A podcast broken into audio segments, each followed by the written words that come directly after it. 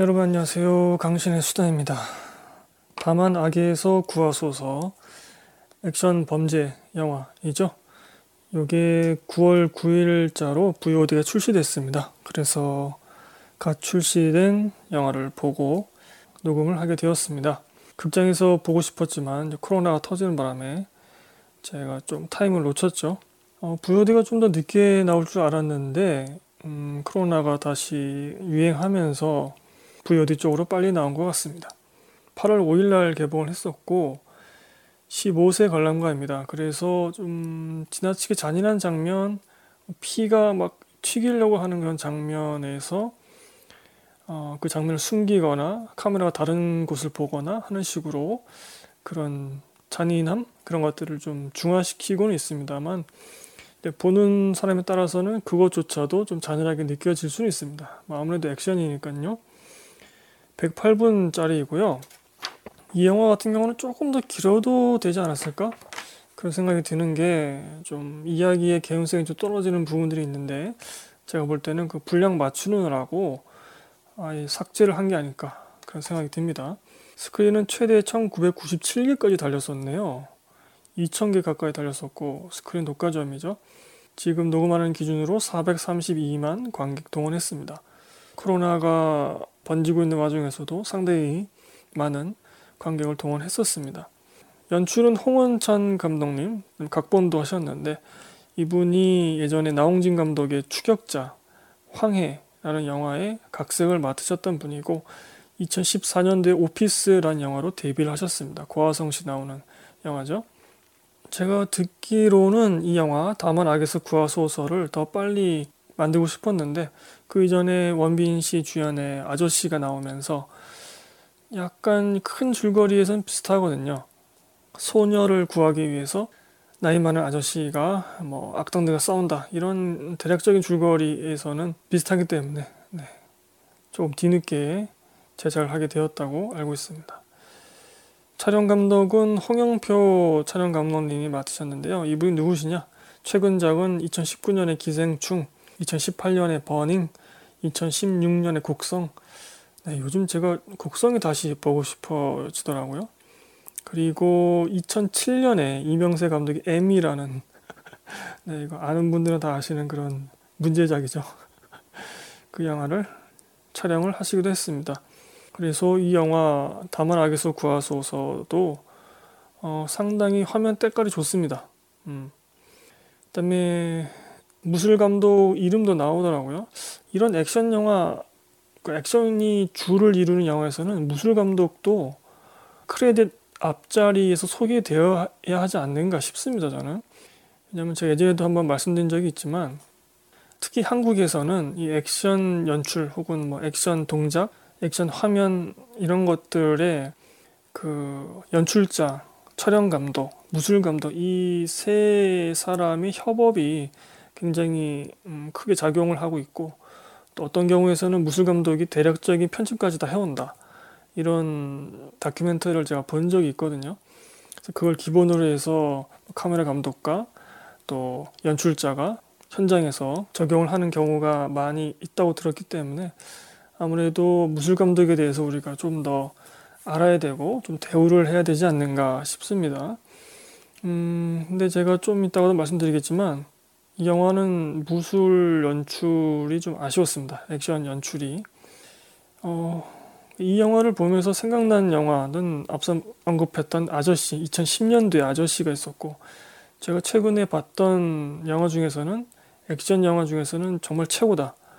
어, 제가 보고 싶었던 액션 연출을 다 보여준다 라고 여러 번 언급했던 마녀라는 영화, 영화가 있습니다. 박훈정 감독의 마녀. 네, 박훈정 감독이 이제 어, 얼마 후에 또 한국에서 이제 개봉을 할 것 같죠? 낙원의 밤이었던가요? 제목이? 여하튼 그 아저씨하고 마녀 어, 모두 액션으로 뭐 호평을 받았던 좋은 평가를 받았던 영화인데 이 두 영화의 무술 감독이 똑같습니다. 박정률 감독님이라고. 네, 그러니까 무술 감독을 알면은 어, 그 액션의 어떤 타입 종류 이런 것들을 이제 우리가 알 수 있는 거죠. 그래서 이 박종률 감독이 추구했던 액션 연출 혹은 액션 동작 이런 것과는 사뭇 다른 그런 액션 연출을 다만 악에서 구하소서에서 보여주는데 저 개인적으로는 아쉬웠다 그 말씀 드리고요. 제가 이제 좀 이따가도 말씀드릴 수 있겠지만은 이 영화 다만 악에서 구하소서의 액션 연출 혹은 액션 화면 연출이라고 해야 될까요? 그런 것들은 2013년에 나왔던 잭 스나이더 감독의 맨 오브 스틸 그 영화와 굉장히 유사합니다. 굉장히 흡사해요. 이게 얼마 전에 한국 영화에서 나왔던 안시성이라는 그 영화가 있었습니다. 조인성 씨가 주연을 맡았던 그 영화도 이 잭 스나이더 감독의 액션 연출에 굉장히 많은 영향을 받았죠. 그래서 초고속 촬영에 슬로우 화면을 주로 사용하고 갑자기 막 공간이 환타지 공간을 변하는 것 같은 그 연출을 보여주기도 하고 음 그렇죠. 그래서 잭 스나이더 감독의 이 액션 연출에 대해서는 호불호가 좀 갈리는 편이고 좀 과하죠. 초고속 촬영의 슬로우 화면이 임팩트 있게 나온다면 괜찮은데 이런 것들이 굉장히 많이 나오고 좀뭐 그렇습니다. 그래서 이 굳이 종류를 따지자면 다만 악에서 구하소서의 액션 연출은 잭 스나이더 감독 쪽의 액션 연출을 참고한 것 같다. 하지만 저 개인적으로는 박정률 무술 감독의 아저씨나 마녀 그쪽의 액션 연출 좋아합니다. 참고로 어 제가 예전에도 한번 얼핏 말씀드린 것 같은데 유튜브 쪽에 액션 영화 전문으로 그 평가하시는 유튜버가 계십니다. 제키 팍이라고 영어로 쓰셔야 되는데 제키 팍 제가 블로그에도 이제 따로 링크를 할 테지만 이분이 아직은 이 영화에 대해서 어, 영상을 만들지 않으셨는데 이분이 그 예고편을 보고 어, 예측을 하신 게 있거든요. 이 영화의 연출이 액션 연출이 이러할 것이다. 제가 영화를 본 뒤에 그 영상을 찾아보게 되었는데 네, 저도 거기에 동의하고 또 예측하신 그대로 영화가 나왔습니다. 그것도 제가 후반에 언급해 드리도록 하겠고요.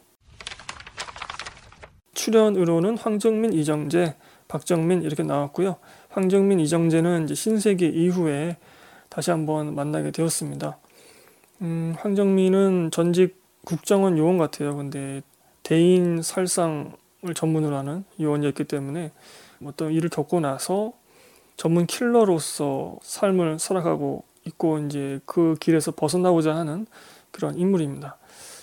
그리고 이정재는 황정민에 의해서 죽은 야쿠자 두목의 친동생 뭐 그렇게 나오고 있죠. 왜냐하면 이제 제일교포들이 예전에 제일동포 차별 때문에 일본 사회에서 진출하기가 굉장히 어려웠거든요. 뭐 제가 예전에도 녹음한 적 있는 용기린의 곱창집이었던가요? 그 영화에서도 언급이 되고 있죠. 그래서 어, 하층민의 삶을 살거나 아니면 이런 어두운 세계로 빠지거나 아니면 뭐 빠친코라든가 뭐 이런 사업에 뛰어들거나 이런 식으로 갈 수밖에 없는 상황이기도 했습니다. 예전에 그리고 박정민 씨가 황정민을 돕는 어, 한국인인데 태국에 살고 있는 그 역할을 맡으셨고 박정민 씨의 캐릭터 변신 이런 것들이 화제가 되기도 했었습니다.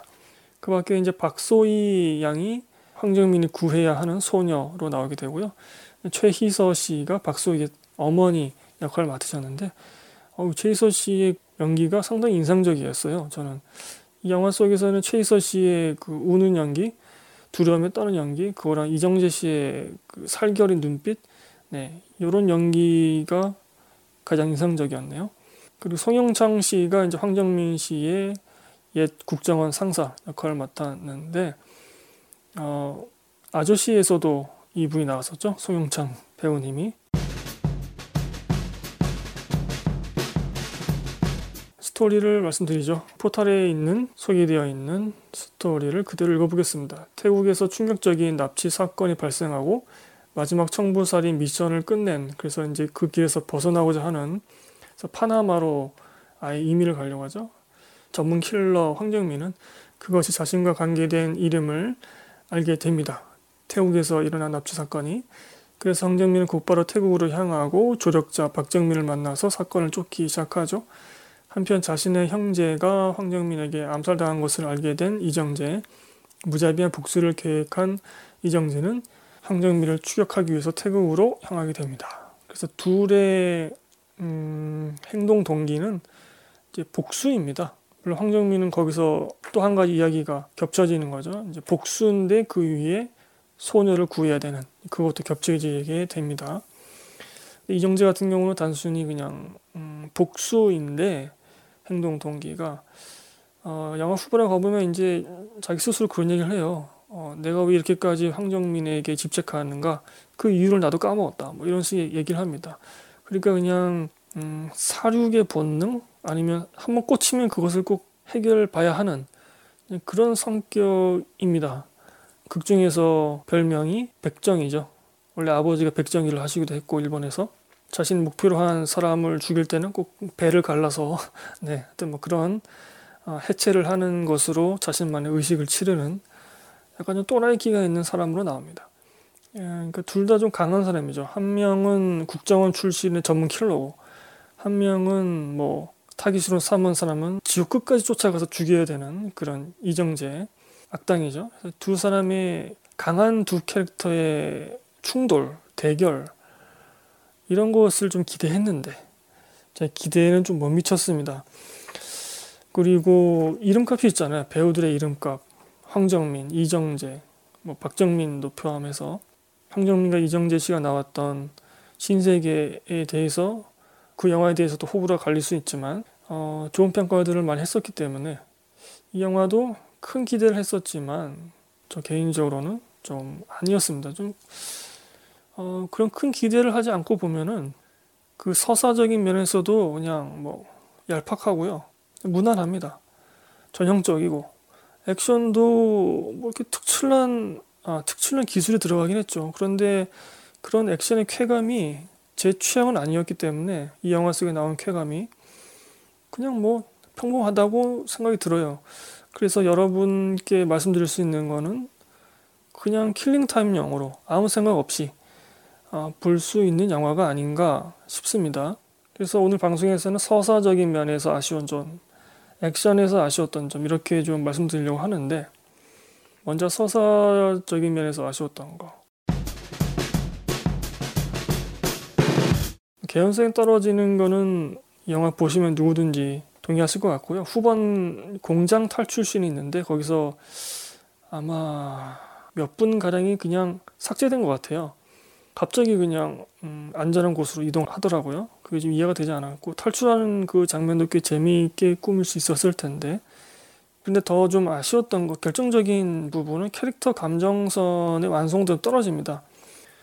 어, 쉽게 말씀드리면 황정민이 그 아이와 연결되는 그 유대감 이런 것들이 잘 마음에 와닿지 않아요. 그래서 붕 떠 있는 느낌이 계속 들었습니다. 눈으로 보기에는 뭐 괜찮은데 마음으로 크게 몰입해서 어, 볼수 있는 상황은 아니었어요. 우리가 이제 원빈 주연의 아저씨하고 한번 비교를 해보죠. 제가 우연하게도 바로 얼마 전에 이제 그 아저씨 영화를 다시 봤었는데 그 영화에서 제가 좀 싫어했던 부분은 굉장히 오글거리는 그런 대사와 행동, 원빈이 특히 그런 행동을 하잖아요. 뭐 한 발 남았다. 오늘 사는 놈은 뭐 어쩌고저쩌고 막 하잖아요. 굉장히 오글거리잖아요. 저는 그런 똥법 부리는 걸 별로 안 좋아하는데 그런 걸 하면서까지 어 그 아이와 원빈의 유대감 그 둘 사이의 감정선을 만들기 위해서 초반에 굉장히 노력을 많이 하거든요. 그리고 이 원빈이 이 아이를 구하려고 하는 그 동기가 충분히 머리뿐만이 아니라 가슴으로도 와 닿았죠. 예전에도 자신이 지키지 못했던 그런 가족이 있었고, 그리고 이 아이가 경찰이었던가요? 어른한테 붙잡혔을 때 그 아이가 도움을 청했지만 원빈이 그거를 못 본 채 하고 그냥 가버리잖아요. 그것에 대한 죄책감. 그러한 복합적인 감정선이 여러 개 포개지고 그 전에도 그 아이가 유일하게 이 원빈에게만 의지할 수 있고 마음을 터놓을 수 있는 그리고 이 원빈에게도 유일한 친구가 이 아이밖에 없었단 말이죠. 이런 감정선들을 좀 오글거리는 대사가 있지만 이렇게 하나하나씩 설계해 갑니다. 설계해 가다가 이 아이가 납치되고 거기에 원빈이 분노하게 되고 그게 공감이 되는 거죠. 정서적 공감이 일어나는 거죠. 관객하고. 그래서 이 원빈이 뭐 엄청나게 힘든 일을 겪으면서 계속해서 그 아이를 찾으려고 하잖아요. 그게 납득이 되잖아요.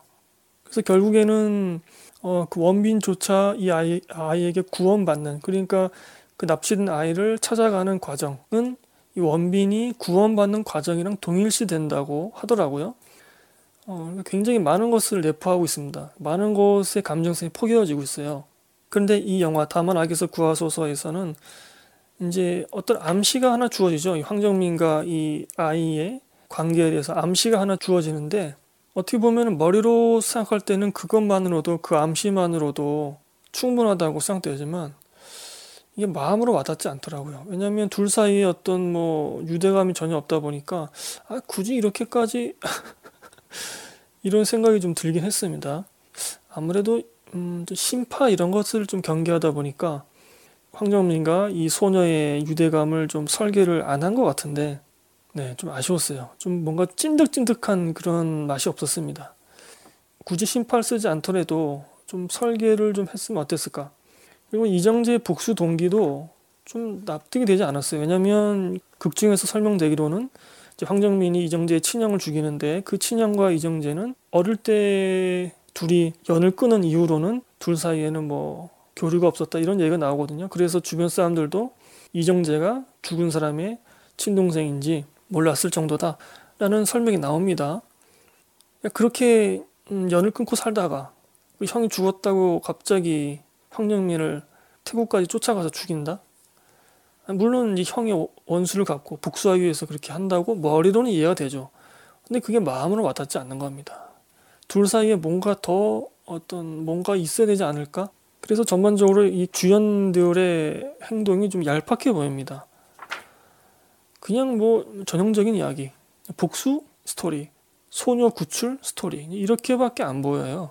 어떤 더 깊은 감정적으로 몰입할 수 있는 제가 쓰는 용어지만 정서적 공감을 할 수 있는 이 캐릭터에서만이라도 그게 일어나질 않습니다.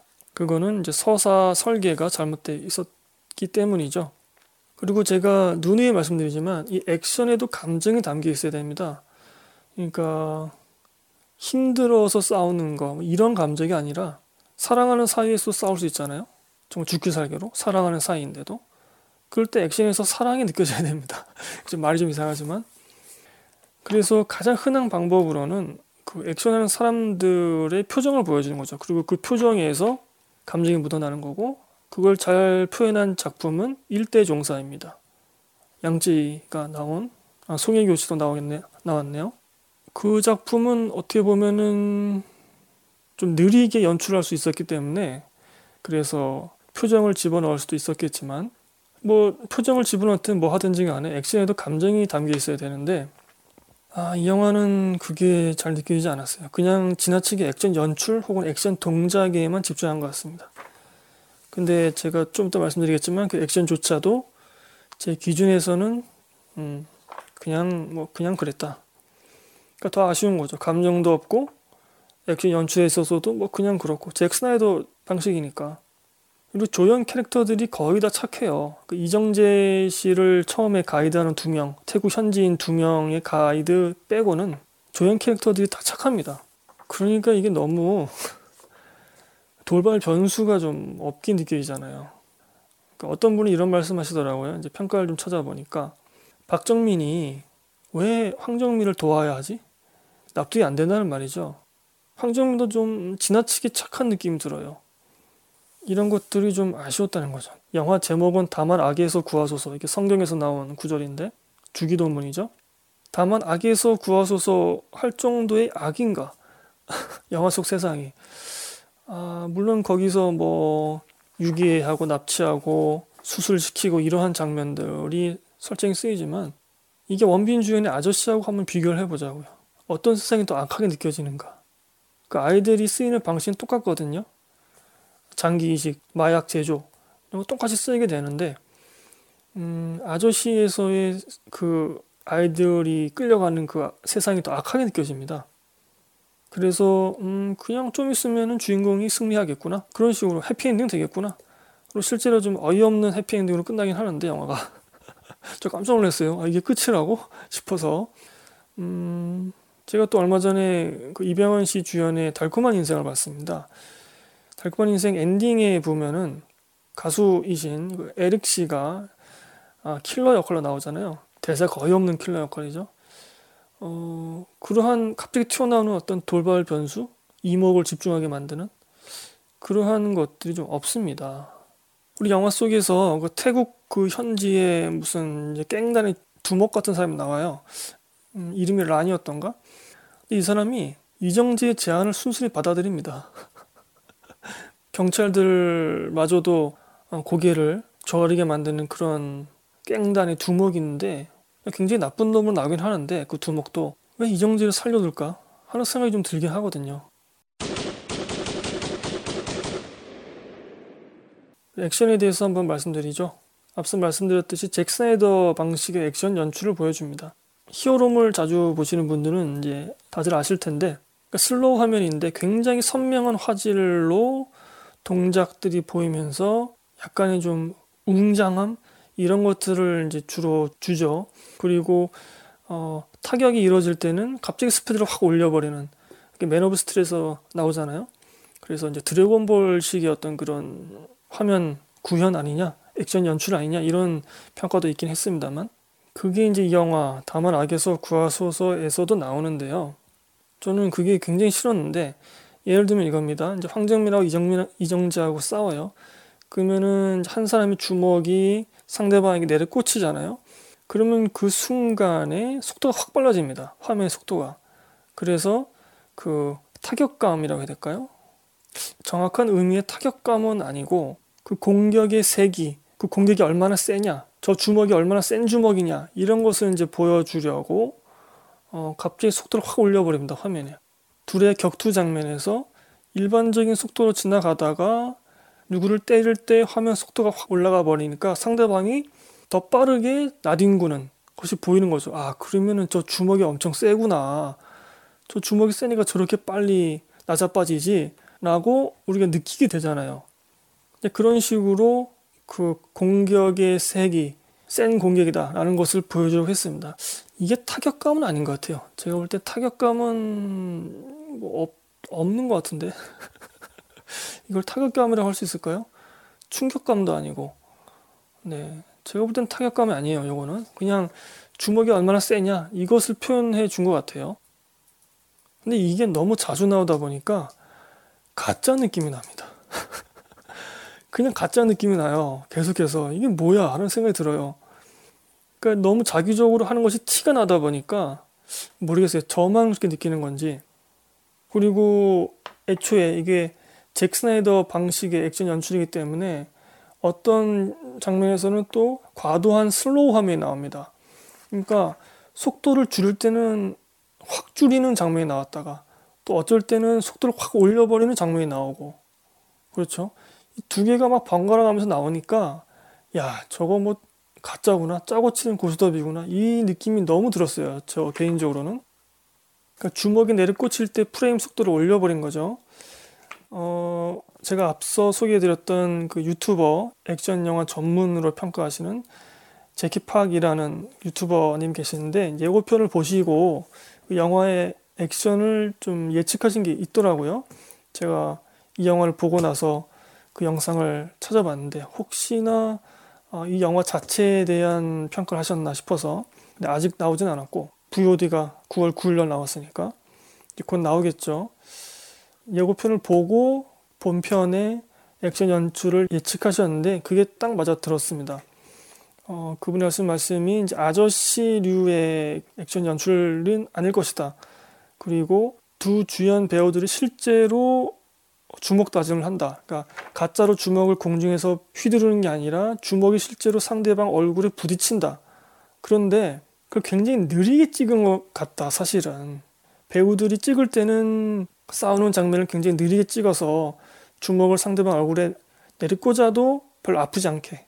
하지만 주먹이 얼굴에 탁 붙는 그건 찍고 화면에 담기고 나중에 영화로 관객이 볼 때는 그 프레임 속도를 올려서 혹은 프레임을 몇 가닥 뺍니다. 원래는 프레임을 몇 가닥 빼면은 프레임이 점프가 되기 때문에 속도감이 더 빨라지죠. 그래서 아예 프레임 속도를 올려버리거나 프레임을 몇 개 빼서 점프를 시켜버리는 그런 음 일종의 편집 기술을 이용해서 속도감을 올리는데 이 영화에서 찍을 때는 느리게 찍고 관객이 볼 때는 속도감을 느끼게끔 그렇게 한 것이 아니냐 라는 예측을 하셨고 그리고 실제 주먹이 상대방이 내리꽂혔을 때는 그 화면 속도, 프레임 속도를 확 올려버려서 쾌감을 더 주려고 하는 그런 연출일 것이다 라고 예측을 하셨는데 예, 그대로 이 영화 속에서도 나왔습니다.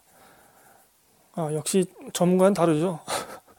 예측한 대로 그대로 나왔어요. 저도 영화를 보고 그런 생각을 했었는데 어, 네, 이분은 아예 예고편을 보고 그런 생각을 하셨더라고요. 미리 이미 대단하신 거죠. 그래서 제가 이 제키팡님의 그런 평가도 제가 그 방송편 블로그에다가 링크를 해 놓을 테니까 한번 보시기 바라고요. 여튼지 간에 저는 이런 것들이 좀 가짜 느낌이 강하게 들었고 오히려 좀 쾌감이 떨어졌다. 아, 좀 이상했어요. 그리고 제가 여러 번 말씀드린 거지만 그 액션 동작을 지나치게 편집을 해 놓으면 이게 쾌감이 좀 줄어듭니다. 그래서 제가 제일 좋아하는 원래 액션 촬영은 어, 카메라가 고정된 채 타격감만 약간 주면서 그 인물의 전체 동작이 선명하게 찍히는 액션 화면 연출을 좋아한다고 말씀드렸잖아요. 그래서 뭐 카메라 막 흔드는 그런 것이 아니라 적절한 타격감만 주는 그래서 이제 키게스 1편에서 나왔던 그런 액션 연출 제가 좋아하죠. 마녀 액션 연출도 좋아하고 근데 이 영화에서는 좀 그런 것들이 많이 아쉬웠어요. 컷을 많이 나누다 보니까 음, 컷을 나눠도 액션의 쾌감을 더 줄 수 있는 방향으로 컷을 나눌 수 있거든요. 그 편집을 어떻게 하느냐에 따라서 액션 쾌감이 더 올라갈 수는 있거든요. 그런 것을 이제 앞서 제가 소개한 제키팡님의 그 유튜브 영상들을 보면은 그렇게 설명을 해주고 계시는데 저도 거기에 동의를 하지만 근데 이 영화는 좀 그런 방식으로 되지 않고 오히려 쾌감을 줄이는 방식으로 편집이 된 것 같다. 어, 영화 속에서 이제 처음으로 이정재 황정민이 부닥치는 복도 장면이 나옵니다. 그 복도가 그렇게 좁은 편이 아니지만 넓은 것도 아니었죠. 거기서 둘이 칼을 두고 싸우게 되는데 와, 그 좁은 통로에서 싸우는 그 액션 쾌감은 어떻게 보면은 정말 이 영화를 보는 사람들 가슴을 두근두근하게 만들 수 있거든요. 그런데 그 정도는 아니었습니다. 어, 왠지 모르게 그냥 복도에서 싸우는 게 아니라 그냥 벌판에서 싸우는 것 같은 느낌? 그냥 평범한 느낌이 들었고요. 그리고 음, 이정재가 황정민을 업어치기 하는 게 있어요. 그럴 때 컷이 한 3개 정도인가? 그렇게 이제 나누게 되는데 그걸 왜 그렇게 했는지 모르겠어요. 그러니까 오히려 업어치기 했을 때 그 충격감 그런 것들이 사라지고 저 진짜 진짜 제가 이상하게 느꼈던 건 업어치기를 하면은 그 당하는 사람의 통증이 느껴져야 되거든요. 당한 사람의 통증은 어떻게 제일 손쉽게 느끼게 하시는 방법은 그 사람 얼굴 보여주는 겁니다. 그냥 아파하는 얼굴 보여주는 거예요. 0.1초라도. 근데 업어치기를 하는 그 동작도 컷으로 나누고 그 다음에 누구 표정을 제일 먼저 보여주는지 아십니까? 가해자인 이정재의 표정을 먼저 보여줍니다. 그 다음에 멀쩡하게 일어나는 황정민 얼굴 표정을 보여줍니다. 이게 뭐죠 도대체? 아, 도저히 이해가 안 가는 그런 편집이었고요. 그리고 극 중에서 이제 엘리베이터에서도 총 가지고 싸우는 이제 그런 장면이 나와요. 이 엘리베이터 장면 씬은 신세계에서 나온 엘리베이터 장면 씬보다도 더 어떻게 보면은 음, 긴장감이 느껴져야 되거든요. 왜냐하면 이 영화에서 엘리베이터에서는 민간인이 한 명 탑니다. 그 사람을 보호하면서 악당을 처치해야 돼요. 그러니까 더 아주 신경을 써야 되는 거죠. 어, 근데 너무 쾌감이 너무 조각조각 납니다. 여기서도 컷이 막 이상하게 잘려가요. 최소한 어, 부감샷이라도 위에서 보는 그런 장면을 하나 집어넣어 주지. 위에서 찍으면 액션을 속일 수가 없거든요, 거의. 정말 힘들죠, 그래서. 너무 아쉽습니다. 그런 컷 편집에 있어서도 액션의 쾌감을 오히려 감소시키는 쪽으로 된 것 같고 전반적으로 잭 스나이더 방식의 액션 연출을 했기 때문에 가짜 느낌이 너무 난다. 그런 말씀을 드리겠습니다. 총격신도 나와요. 수류탄 터지고 난리가 납니다. 거기서도 너무 총알들이 주인공들을 좀 비껴갑니다. 이게 좀 말이 안 되는 것 같고요.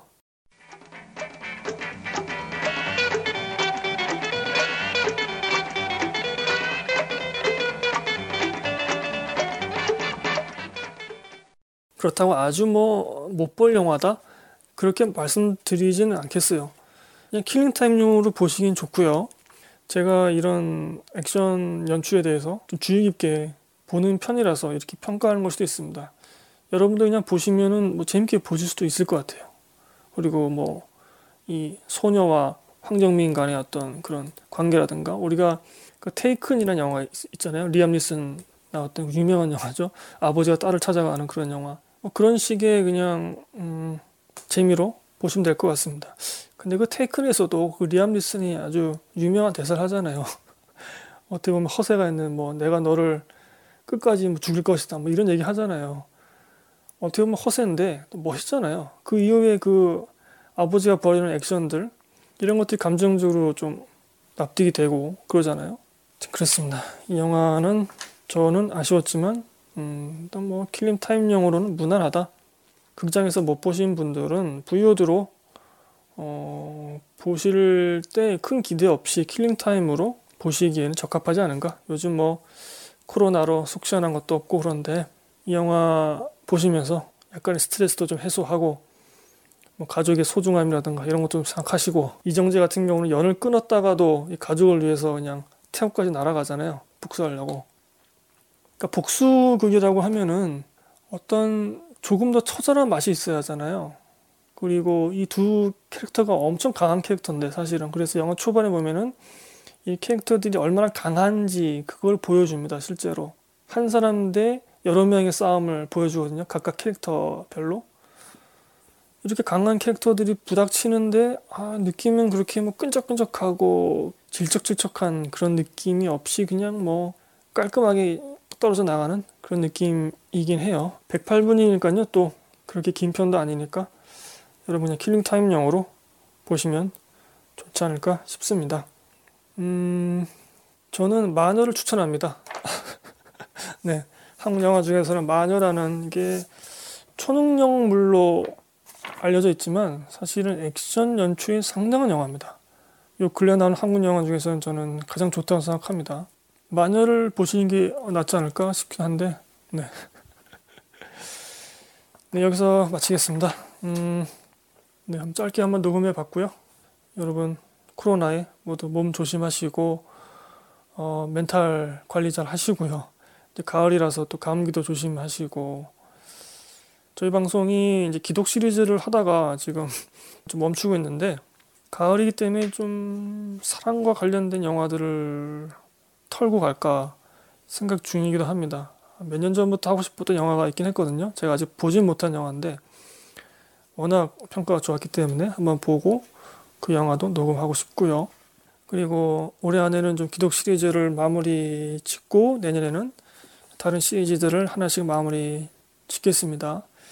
네, 저희 방송은 팟티, 쥐약, 뭐 아이튠즈, 그리고 구글의 팟캐스트라든가 외국 어플에 올라가고 있고요. 팟빵에는 올리지 않고 유튜브에는 조금 늦게 제가 올리고 있습니다. 어, 저희 블로그와 트위터 모두 강신의 수다 검색하셔서 찾아오시면 되고요. 블로그에는 여러분들이 보시는 영화의 리뷰를 댓글로 남길 수 있는 공간이 있습니다. 월간 영화 리뷰라는 공간인데 여러분 찾아와서 작성도 해주시고 다른 사람이 쓴 것도 참고하시면 될 것 같습니다. 저도 요즘에 좀 자주 쓰고 있고요. 혹시 이 영화 어, 이미 보신 분들은 뭐 댓글란이나 이런 쪽에다가 리뷰 남겨주시면 감사하겠습니다. 제가 참고하겠습니다. 네, 그러면 저는 다음에 다음에도 영화로 찾아뵙도록 하고요. 여기서 다만 악에서 구하소서 마치도록 하겠습니다. 네, 청취자가 요즘 계속 줄어들고 있는데 아쉽네요. 감사합니다, 여러분. 안녕히 계세요.